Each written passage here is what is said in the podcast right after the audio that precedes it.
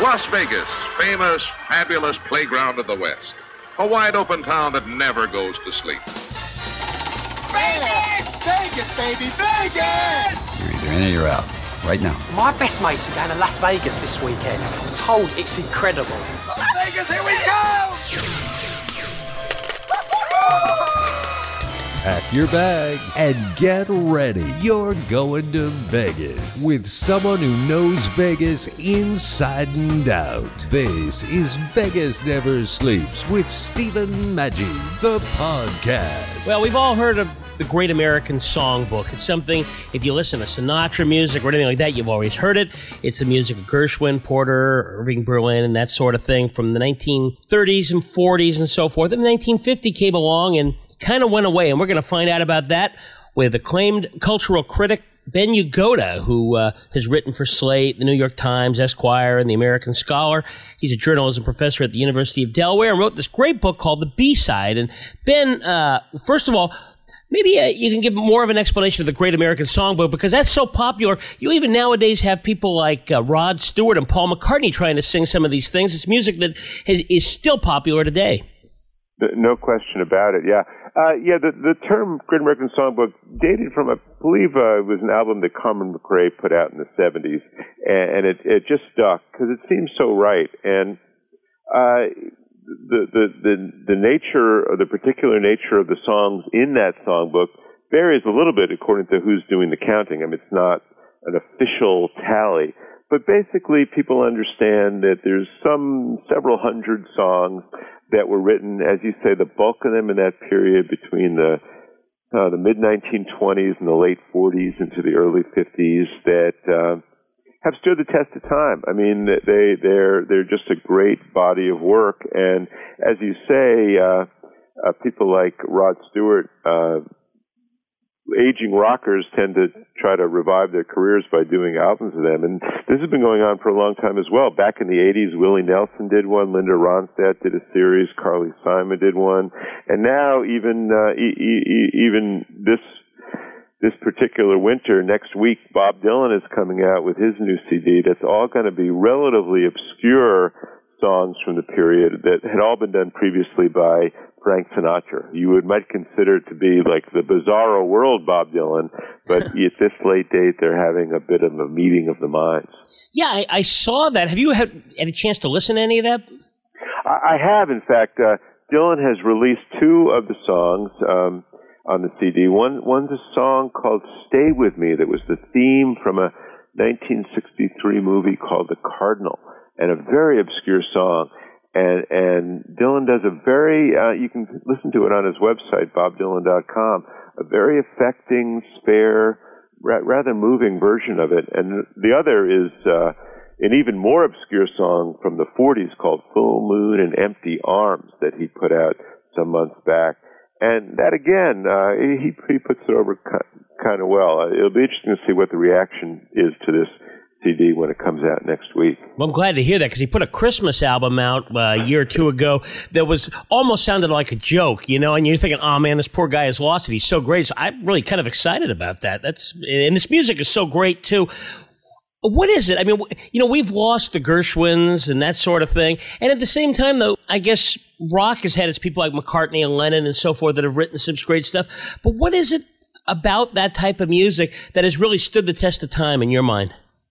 Well, you know, the proof of the pudding is the tasting. So, you know, we can see that it still appeals. What are the qualities of it? I guess one word I'd use is sophistication.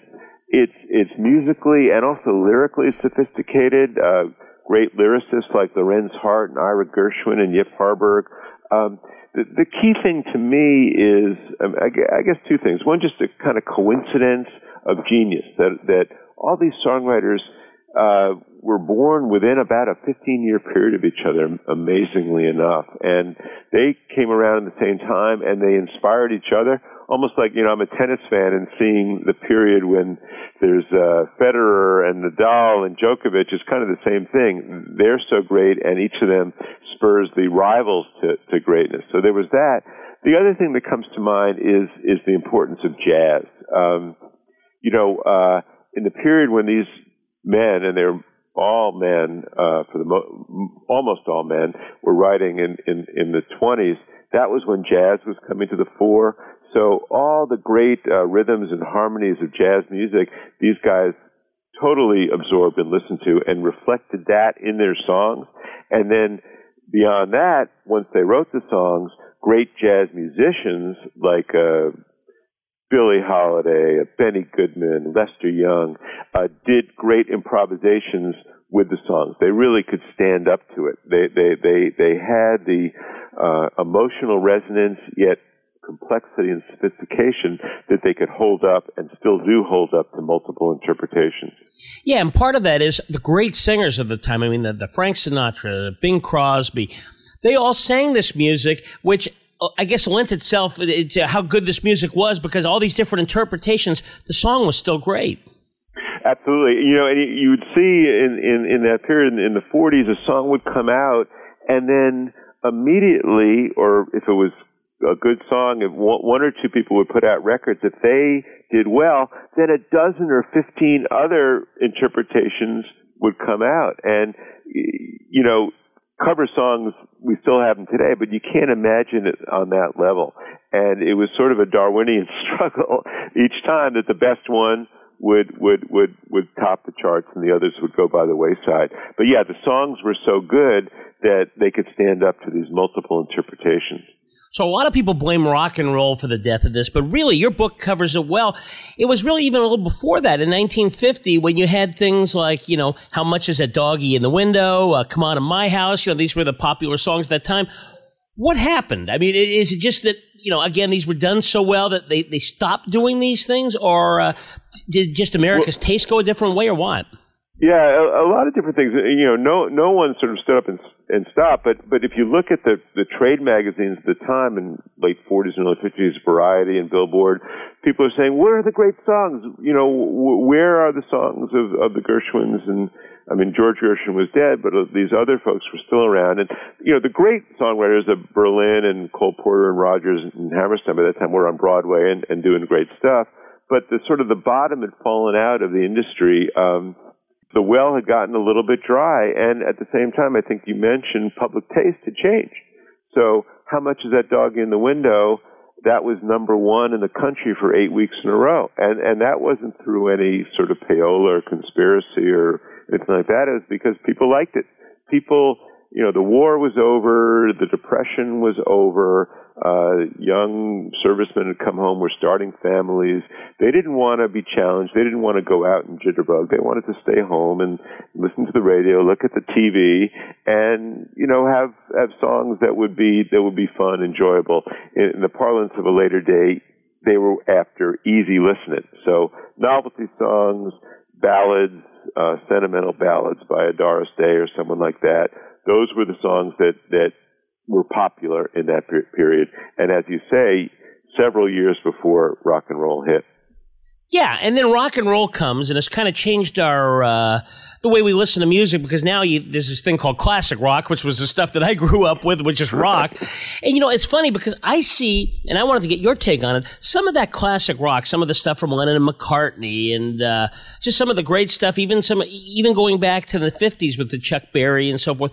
That's almost become kind of American Songbook Part 2, because you're seeing today's rockers and so forth playing it. You're hearing a lot of, like, my kids and stuff listen to classic rock. Yeah. Do you see a little of that? Well, definitely. And, you know, it's the reason why I wanted to make sure the subtitle of the book's The B-Side is The Death of Tin Pan Alley, but the rebirth of the great American song. You know, I don't want to be one of those get-off-my-lawn people who says everything was great then it ended, and everything since then stinks. And I certainly don't want to say that, nor do I believe it. It's different. It's different. And, you know, you mentioned the Beatles. They're geniuses on the level of these earlier people, the Gershwins. Very different, but equally influential. I mean, the Beatles came along. They listened to all this stuff. They listened to American pop music, Tin Pan Alley stuff, and in fact covered some of it in their own, like, the Meredith Willson song from Music Man. There were bells on the hill, but I never heard them ringing Till There Was You, they had in one of their first albums. So, but beyond that, they gave other younger writers a sort of sense of how one could write a great song in this era. And complex, sophisticated, not simplistic. So it's the songs themselves, but equally important, the example they gave. And the final key thing is that they set the idea that the writer would perform his or her own song. In the earlier model, the writer would be in one cubicle and the performer in another. They wouldn't cross. But with the Beatles and subsequent rockers and singer-songwriters like Paul Simon and Joni Mitchell, they were performing their own material. And the folks I've mentioned have done great things with that idea as well. Yeah, there's not too many people out there anymore like that just write songs. I mean, I'm thinking about maybe Bernie, I can't think of his last name, that works with Elton John. They used to write this. Bernie Taupin, yeah. Yeah, Bernie Taupin. But there's not really a lot of those, are there? No, and the one place where you see that is Nashville.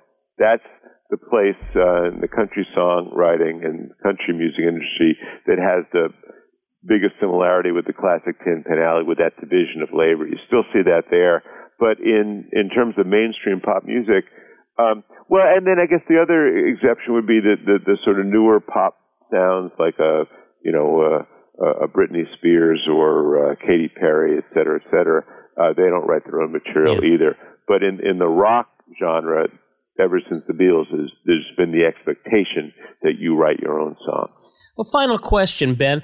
As you look at this stuff, we have some great stuff coming out now, but do you think the reason we don't have the quote-unquote American songbook anymore like we remember it is because the music is so diversified? I mean, you talked about country, you just go down, up and down your radio dial, you'll hear country, you can hear the, kind of new wave music, hard rock, cold, old rock, and so forth. Yeah, hip-hop, country, folk, neo-folk, neo-country, yeah, you're absolutely right. There's good and there's bad. In that period of the 30s and 40s, everything was unified, and that led to great things. But then a lot of voices weren't heard. I mean, you didn't hear African-American performers doing their own stuff on the radio the way you do now. And country and Western was pretty much shut out of the national scene. So, yeah, with the loss of that unity comes the refreshingness of lots of different kinds of sounds. Lots of different voices are heard. You can't put the genie back in the bottle. No, the book, people are going to love it, whether you're from that era and you just love that music or whether you want to hear about what's happening. I mean, there's some great interviews in there with Linda Ronstadt, Randy Newman, Herb Alpert. Just a great look at all this. I love the book, Ben. One last thing. Is this why we find even kids today? I know my daughter goes to college, and it's amazing how many people play some Sinatra music. It's on their iPods. I mean, Tony Bennett is big in there. I think that's absolutely right. It's not going to go away, and it's thanks in large part to people like Tony Bennett and Frank Sinatra you just mentioned, who kept it alive. And Bennett is still out there with Lady Gaga, still performing this music. And I hate to make predictions of any kind, but I will say that I agree, this will never die. Well, the book is The B-Side. Thanks so much for being with us, Ben. Really enjoyed it. Okay, good. I appreciate you having me. Thank you.